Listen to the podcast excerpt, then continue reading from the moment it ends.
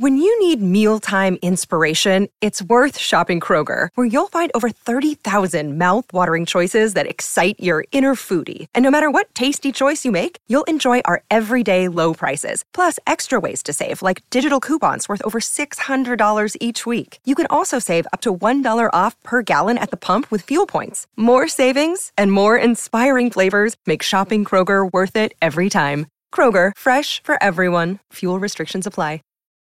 For the ones who work hard to ensure their crew can always go the extra mile, and the ones who get in early so everyone can go home on time, there's Grainger, offering professional grade supplies backed by product experts so you can quickly and easily find what you need. Plus, you can count on access to a committed team ready to go the extra mile for you. Call, clickgrainger.com, or just stop by. Grainger, for the ones who get it done.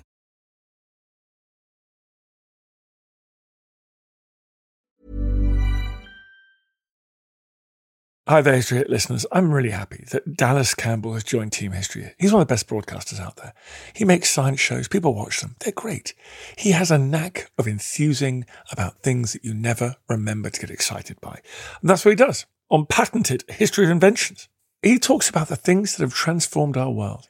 You know, our story is really one of inventions. It's about these apes with these opposable thumbs working stuff out. So from bronze to iron, to putting a drone on Mars. We're just on one mad helter skelter journey. Who knows where it's going to end? But if you want to have a few guesses, you might want to see where we've come from. Check out Patented, a history of inventions with Dallas Campbell wherever you get your pods. Men over 16 were meant to tread on a treadmill for six hours a day, and they were meant to climb just over 8,100 feet. That's the equivalent of going up the Shard about eight times.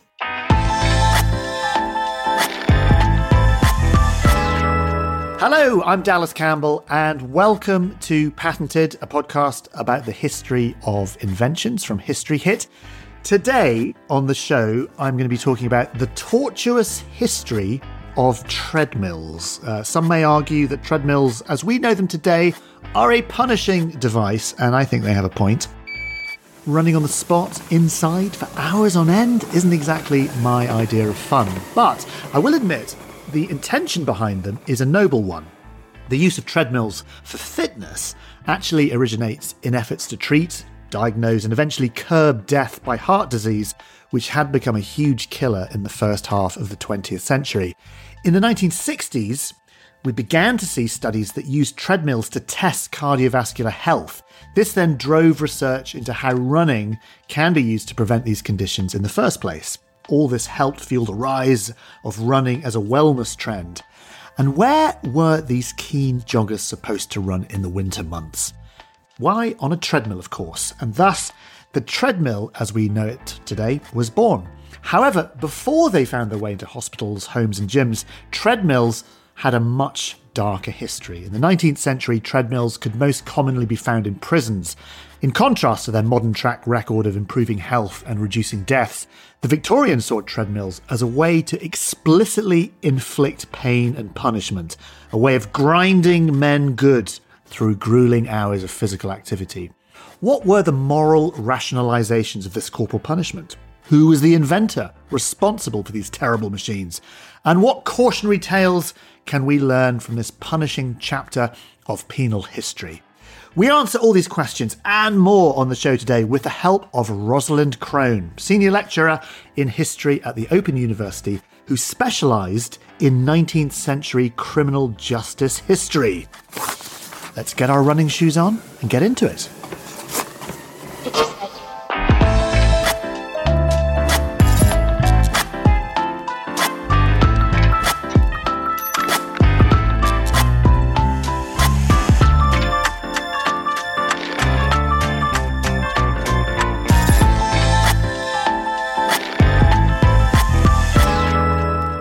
Welcome to the show, Rosalind Crone. Thank you. It's great to be on the show. Thank you very much for the invitation. So who do we have to thank for bloomin' treadmills then? Now, that's a really good question because the history of the treadmill or the treadwheel goes back a very long way hundreds and hundreds of years.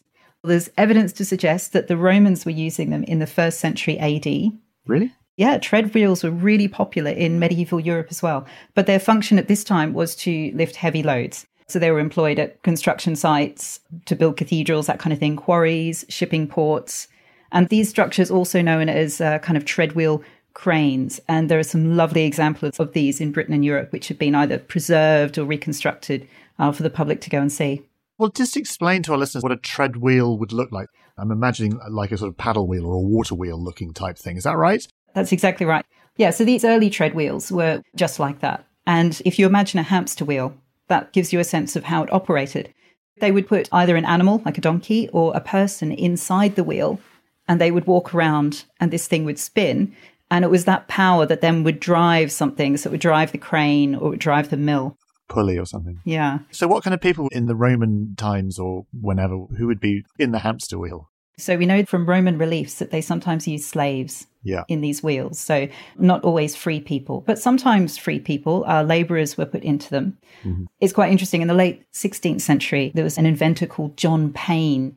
That's nominative determinism, John Payne. The story gets better. So he came up with a tread wheel, uh, which was kind of an inclined wheel that you walked on, you know, in a kind of a base that was up a little bit that would drive a mill. Okay. And it was either John Payne or the Lord Mayor of London, who suggested that maybe a version of this treadmill could be placed in the new London Bridewell in the late 16th century. Now, the Bridewell was was kind of like a new prison that had been invented at the time for the incarceration of, kind of petty offenders, vagrants, idle apprentices, basically those who would not work. And they loved Payne's mill because they thought you could either use it with your feet or use it with your hands. So if you think about vagrants who had lost an arm or a hand or a leg or a foot, could still use this mill. So they couldn't get out of performing work when they were at the Bridewell. Oh, I see. So it became sort of a part of kind of prison prison reform. Yeah, we don't actually know if that treadmill ended up in the Bridewell. But we, we do know that there were thoughts about this, and those thoughts about the treadmill continued into the 18th century. So by the time of the Penitentiary Act, the famous Penitentiary Act of 1779, legislators put a provision in there for prisoners to be put to hard labor on something like a treadmill. So there were all these thoughts that were going around, and this all laid the groundwork for basically the invention of what we recognize as a penal treadwheel or the penal treadmill in the very early 19th century. So, what was the point of it when you say this famous prison reform? What was the sort of change? Basically, the penal treadmill itself was a product of the penal reform movement in Britain during the late 18th and early 19th century. So, just to back up a bit, before the late 18th century, imprisonment was not often used as a punishment for those who were convicted of crime. So, first of all, you had jails. This was one type of prison in the period, and they were just used to hold those who were accused of crime and were awaiting jail, as well as debtors, etc. You also had bridewells that I just mentioned before also known as houses of correction. And so they were for petty offenders, vagrants, the idle and disorderly. And they were given very short sentences, but it was hoped that they would be given some kind of work to do in the house of correction as a means of correcting them or reforming them. As for the convicted criminals, there were just a range of kind of bodily punishments that existed for them whipping, branding, transportation, death. Okay. Now, all this began to change in the second half of the 18th century. And this was partly in response to the war with America, that was happening in the 1770s because suddenly they could no longer transport their convicted criminals. But it was also in response to a kind of growing number of criminals because capture and prosecution were becoming more successful, and also an idea of humanitarian punishment. So people started thinking that perhaps it was not such a good thing to inflict bodily punishments on people, especially when they're ever growing numbers. Yeah, that's fair enough. Yeah, so we have on the one hand this kind of transformation in the use of the prison as a punishment. At the same time, there's also a transformation of the prison as an institution. Again, prisons in the 18th century, especially jails, they were really, really unpleasant places. And the extent of the misery and the dirt and the dangers, they were kind of recorded and captured by that famous prison reformer, John Howard, in the 1770s. And substantial efforts were made to make prisons into kind of healthier environments through better sanitation, regular whitewashing, and transferring the cost of imprisonment, which used to be on the prisoner, onto the authorities. But it was also about what do you do with these prisoners? So you've got this ever growing number of criminals in the jail, in the Bridewell, but they're all idle. They're all sitting around with nothing to do. And this is a control problem because idle prisoners are dangerous. They kind of get together and they come up with plans. You don't want them to do that. But it's also a question of reform or rehabilitation. You want to teach them to work. So they go out and they become productive members of society and they don't commit crime anymore. And the way to achieve this, nearly all reformers agreed, was through the performance of some kind of labor in prisons and this idea of hard labor, but also industrial employment. There are various examples of industrial employment around the turn of the 19th century in prisons. But industrial occupations started to fall out of favor, and there were several reasons for this. First of all, the problem of short sentences. Okay, there were so many prisoners who were unskilled and they were only serving sentences of weeks or perhaps a couple months, and there was no time to train them in these new trades for industrial occupations. Second problem was about less eligibility. So industrial occupations are hardly punishing things. Mm-hmm. You know, they're, they're kind of nice things, especially when the prisoners were allowed to earn a bit of money while they were doing them. So people on the outside were getting a bit cross, especially when crime rates were going up. There was also an economic depression, right, which came about at the end of the Napoleonic War. And so there was increasing unemployment and there was fear of competition from prison labor. And finally, industrialization. So the economy in Britain was becoming less labor intensive and more capital intensive. So there wasn't so much of a need for all of these, these people uh, to perform labor. And it was in this context that gave rise to the invention of the penal treadmill. In other words, enter William Cubitt. So we have a name we can blame for, for treadmill. So William Cubitt.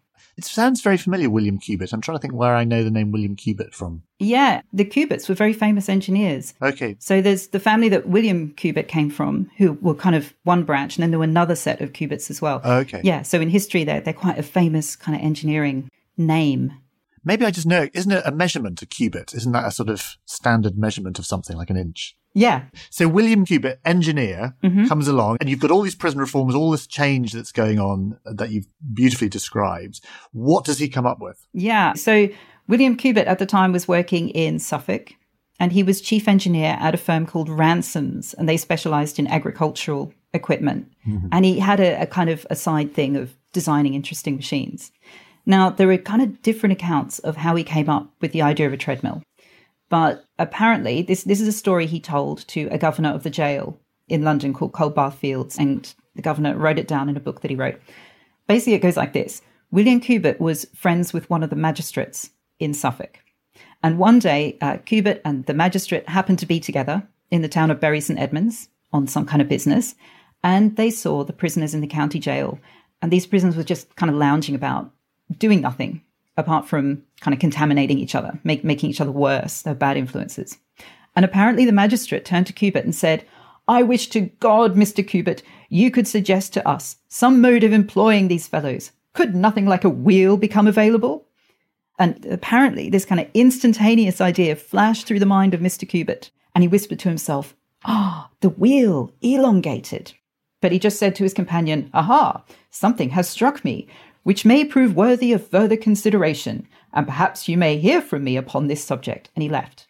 And apparently, it was that very exchange that gave birth to the penal treadmill. It's like a proper eureka moment. Yeah. Eureka! Yeah. Though we always wonder if eureka moments are imagined afterwards rather than being actually true.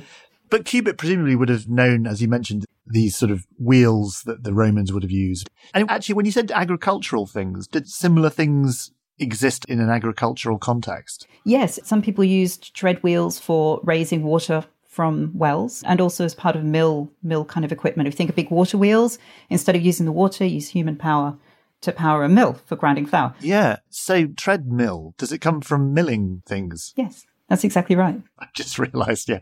So that's why you get it can either be called a tread wheel because you're treading on a wheel or a tread mill because your treading powers the mill.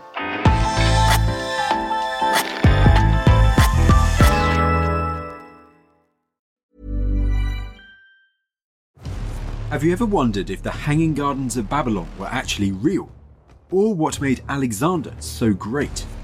Join me, Tristan Hughes, twice a week, every week on the Ancients from History Hit, where I'm joined by leading academics, best selling authors, and world class archaeologists to shine a light on some of ancient history's most fascinating questions, like who built Stonehenge and why? What are the Dead Sea Scrolls and why are they so valuable? And were the Spartan warriors really as formidable as the history books say? Join me, Tristan Hughes, twice a week, every week on the Ancients from History Hit, wherever you get your podcasts.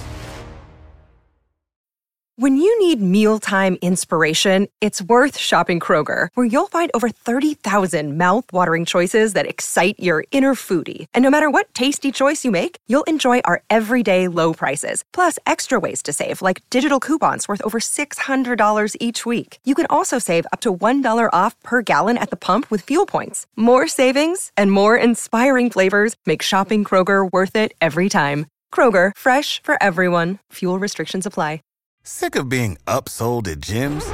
My guy, you're currently a base member. For $90 more, I can upgrade you to our Shred membership. For 130 more, you'll be a Swole member. And for just $300 more, you'll reach Sweat Platinum. At Planet Fitness, you'll get energy without the upsell. Never pushy, always free fitness training and equipment for every workout. It's fitness that fits your budget. Join Planet Fitness for just $1 down and $10 a month. Cancel anytime. Deal ends Friday, May 10th. See Home Club for details.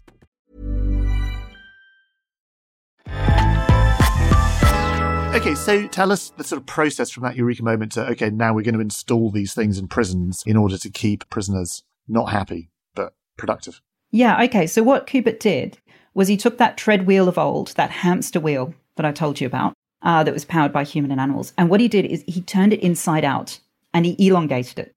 So instead of walking on the inside of the wheel to turn it, he made it so you walked on the outside of the wheel. And then by elongating the wheel, because you could do that now if prisoners are walking on the outside, Yeah. he could get lots of people walking on it at once. So he put steps on, wooden steps on, on the outside of the wheel. Like kind of cogs. I'm sort of imagining, you know, when they're in the water, those logs, and, the, and people sort of run on them. Yeah, so imagine these kind of cantilevered steps kind of sticking out, and that's what the prisoners would walk on. Yeah. And the prisoners would climb on these steps and they would hold onto a bar to steady themselves. The steps were clever because they, they were kind of positioned right at the wheel's axle. And then a covering was placed on the top step. So you couldn't go up the wheel, you could just walk in the same position. So the effect is kind of like going up an escalator the wrong way at a steady pace. That was my favorite thing to do when I was a kid. Yeah, and it was actually a punishment in the 19th century, right? There you go. I still kind of do it when I see an escalator. I'm still tempted. Okay, so I can sort of picture what it looks like. This kind of elongated thing. How many prisoners do you have in one of those? Well, his prototype that he then installed at Bury St Edmunds Jail to solve the problem of those idle prisoners that he had watched Yeah. sitting around and doing bad things, you could get 28 men on that at once. Jeepers. So presumably they all have got to be exactly in time with each other, otherwise it's going to be chaos. Yeah. And presumably people are going to fall off and get mangled. Oh, yeah, we can definitely talk about accidents, unless you want to know first about the Bury Mill, which is quite interesting. Yeah, tell us about that. So it cost between about 500 and 600 pounds to install it. And you could put 28 men on, but the best thing to do was to arrange your prisoners in relays. So the wheel would never stop. So you had men waiting to go on and then men coming off the other side. And how long would a session on the wheel be? So you could do about 10 or 15 minutes on Yeah. and then five minute rest, 10 to 15 minutes on and then five minute rest. That's kind of like what you do in the gym, like a proper gym routine. Yes. And then this thing really took off. So the leading kind of penal reform organization at the time, the Society for the Improvement of Prison Discipline, they were sent all the designs by Cubitt and they had a look at it and they observed the mill at Bury and they thought this is a fantastic idea. So they recommended it. But just in terms of the psychology for the prisoners, Sure. what would it do to the prisoners? So you want them to have something to do so they're not conspiring and misbehaving. Anyone who's been on a gym treadmill knows how mind numbing they are. Was that the sort of idea? Just, you know, that we, we talk about the treadmill of life as being just utter monotony and literal mind numbing. It became that later. But at the start, that wasn't necessarily the intention. The start was a kind of a punishment that could be equalized across all. So every man and woman would perform the same labor, no more and no less. Right. So it's that idea of being able to equalize the punishment. Oh, it's sort of standardization. That's right. But also, these treadmills originally were meant to be productive. Right. So William Cubitt himself even had ideas that you could get outside contractors renting the mill and the prisoners to grind grain or to spin cotton or, or something. He he thought his mill was great because it could be applied to basically any region of England to do any kind of work that was local. Presumably the productivity of it is going to be relatively small given there's not that many prisons. This is where you're wrong. The productivity could be huge. In England alone at this time, there were around 300 prisons and many, many, many prisoners. So the possibilities were, were great. And places like uh, Australia, for example, because the idea spread around the world, uh, the treadmills in Sydney at Carter's Barracks were producing about a thousand kilograms of ground corn per day in 1825. Wow, that's a lot. Yeah, these wheels are incredibly efficient at doing productive work. The problem is, in England, they very quickly become unproductive. Why is that? Again, it goes back to the economic context that I was talking about before of the need for prisoners to do this kind of labor. There just wasn't the need. And so they just quickly fell out of use. And they were only then employed to do certain tasks within the prison. For example, pumping the water to all the cells. And you mentioned accidents as well. Like, you know, something like that stuff is going to go wrong, isn't it? And people falling off and getting wedged in between steps and oh yeah terrible things yeah now th- this is interesting so the the very earliest reports on the treadmills from the early 1820s they really thought it was a great success and in 1823, the Home Secretary, for example, sent uh, a circular around the local prisons, and he said, "Tell me your stories. How how good is this thing? You know, how how is it working?" And the responses that he got, some of the claims, were just absolutely extraordinary. Okay, so apparently at Ipswich County Prison, the prisoners loved it so much they would queue up to get on. They were just so keen to take a turn. Apparently, why? Well, apparently it was the health benefits. Oh, okay. Yeah, the women at Northallerton County House of Correction they loved it too because they said it was much easier to walk on the wheel than to do the prison laundry. And I have some sympathy for that argument, actually. I, I, think they might have been right. And there was even an account of one woman who was able to knit as she was treading on the mill. Then other people, yeah, were talking about all the exercise benefits. And so you get all these great reports early on of these wonderful treadmills. But very soon, evidence to the contrary comes out. And it's evidence about all the damage to health that is being caused by these treadmills as well like physical damage, like people breaking things. Yep. So pulmonary complaints, rheumatic complaints, uh, apparently inflammations of the groin. That was a, a common complaint as well. Hernias. There, there were scandals about women on the treadmill and the particularly dangerous effects for them. And some pregnant women had miscarriages from turning the wheels. So a lot of prisons removed their women uh, from the treadmill as well. Yeah. And, you know, there were all sorts of problems. And also, prison reformers began to say, well, at a time when we're trying to reform prisoners and we're trying to send them out as better people, what these treadmills are doing is they're just irritating the prisoners and hardening them up and making them very unpleasant people. So perhaps we're doing the wrong thing. So what we then saw in, in the 1830s and 40s was a big backlash against the treadmill. And whereas it had spread internationally, you saw this great big retreat and people pulling in and saying that actually, in a lot of places, we don't need these things. You know, we, we can use prison labor for other purposes. And so you, you see it disappearing from places like America and Australia quite quickly. In Britain, though, you get a retreat and then you suddenly get, bam, a revival in the late 19th century of the treadmill. In prisons? Yeah. So you get this retreat in the 1840s, and then suddenly in the 1860s, this great big revival. But basically, the penal treadmill is abolished by the early 20th century. You know, it becomes a great scandal in the late 19th century, and it becomes an instrument of torture in prisons because of you know new ideas about punishment. Well, how do we go from treadmills in prison to treadmills becoming a, a fitness craze or a fitness thing that people use? That's a good question. The link is a little bit tenuous, if you ask me, because if you look at the prison treadmill, that's a wheel that's turning around. Our treadmills today, they're not wheels, they're something that we walk on the spot. And we're not climbing either. So it's more the language of the treadmill, I think. We think about treading, the treadmill of poverty, the treadmill of pain. So it's more about the monotonous activity that gives the exercise equipment its name rather than the invention itself. I think a closer kind of relative to the penal treadmill is probably those stepping machines that you see in gyms. And it's that act of stepping, it's much more painful than the act of walking. Yeah, there is something slightly dehumanizing about being on a treadmill, I always find. Time sort of elongates. It does. Now, if you imagine in the late 19th century, the new kind of rules that came in meant that men over 16 were meant to tread on a treadmill for six hours a day. Crikey. You know, with their little rest intervals, six hours a day. And they were meant to climb just over 8,100 feet. That's a lot. That's a lot. That's the equivalent of going up the Shard about eight times. Hmm. Yeah. I read some. Am I right in thinking Oscar Wilde was on the treadmill? He was not. Is that a myth? Yeah, that is a nonsense. He was excused. He was not physically fit. Okay. And this was the other problem, again, of the treadmill in the late 19th century, that it was just so punishing. They did a calculation as to how much men should walk on the treadmill. Hmm. And they basically said, how much can you do without dying? And so they calibrated it all on a kind of average man. Oscar Wilde was not an average man. He was not fit and he was not healthy. And so many people, like Oscar Wilde, had to be excused from the treadmill. So that this punishment that everyone was meant to do a lot of people didn't. So, for example, in the early 1880s, about 75% of men were cleared for going on the treadmill or some other kind of hard labor. This dropped to about just over 50% by the mid 1890s. And that's when Oscar Wilde was sentenced to imprisonment. So he was excused. He watched it and wrote about it, but he never experienced it for himself. Okay.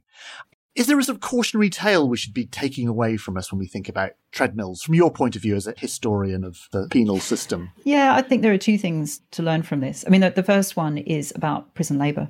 What do we get mm. prisoners to do, especially prisoners who are on short sentences with low skills? There's not enough time to train them. There are continuous objections from the economy outside in terms of establishing competitive markets within prisons. How do we connect them into the economy outside? That that's a perennial problem. We haven't solved that one yet.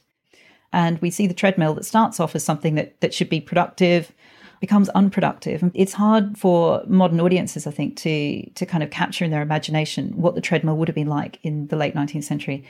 Uh, as as a man sentenced to a couple months in prison, you would have gone on having very little sleep on a plank bed, being given very little food. You're on virtually a starvation diet that was deliberately made nauseating and horrible to give you stomach complaints. And then if you think about the noise the motion of the wheel going around and around, the sweat, the smell. I mean, this, this was truly an instrument of torture. And this is what happens when we kind of divide prisoners off. You know, we erect walls between prison populations and the general population, and we dehumanize the prisoner. You know, we have a rhetoric of needing to punish prisoners, and we end up with torture. You know, what are prisons there for? What are they meant to do? And is a kind of focus on punishment, on hard labor, really the right thing to be focusing on? I mean, surely we need to reform people and we need to be more humanitarian in our approach. That is a good place to pause, I think. And you've got a book. When's that coming out and what is it? And tell us a little bit about it. Yeah, so that's coming out in May and it's uh, the first ever study of the history of prison education. Fantastic. And you've also got a book, Violent Victorians, as well, haven't you? Oh, I do. Everyone loves that title. That's all about entertainments in London in the 19th century and how gruesome and bloody they were just give us a little flavour. What's the most gruesome Victorian bit of entertainment? Oh, well, definitely going to a hanging is a pretty good entertainment in the 19th century, but also penny bloods, penny dreadfuls. What's a penny dreadful? Kind of little chapters of books that are sold in penny numbers, you know, with lurid illustrations showing tremendous amounts of bloodshed. And of course, don't forget Punch and Judy. Love Punch and Judy. Didn't that come from Italy, Punch and Judy? Yes, Pulcinella. Commedia dell'arte. Yeah, there you go. There you go. Hey, we could talk all day about fun Victorian terrible things. um, but we shall leave it there. Rosalind, thank you very much indeed for being on the show. Thanks for having me. Thanks very much for listening to today's episode. Hope you enjoyed it. If you're enjoying the show, please make sure you take a second to rate it and review the episode. Uh, it really, really helps us out. So thank you very much if you could do that. Remember also to subscribe to the show as I'm back every Wednesday and Sunday with brand new episodes. And coming up next, we've got an episode with the fabulous and brilliant Timandra Harkness on the invention of zero. I hope to see you then. Today's episode features music from Epidemic Sound.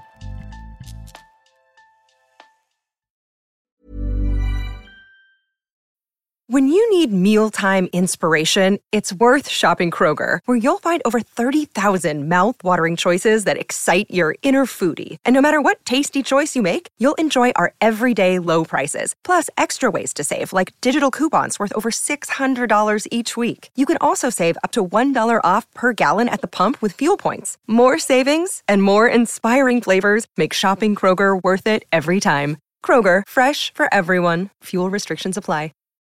Without the ones like you, who work tirelessly to keep things running, everything would suddenly stop. Hospitals, factories, schools, and power plants, they all depend on you.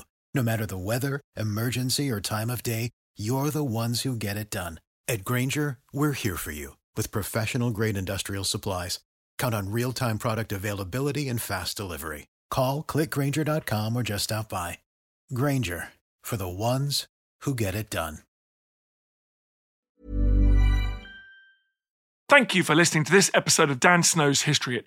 Please follow this show wherever you get your podcasts. It really helps us, and you'll be doing us a big favour.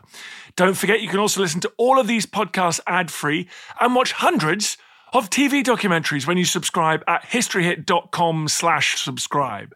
As a special gift, you can also get your first three months for just £1 a month when you use code Dan Snow at checkout.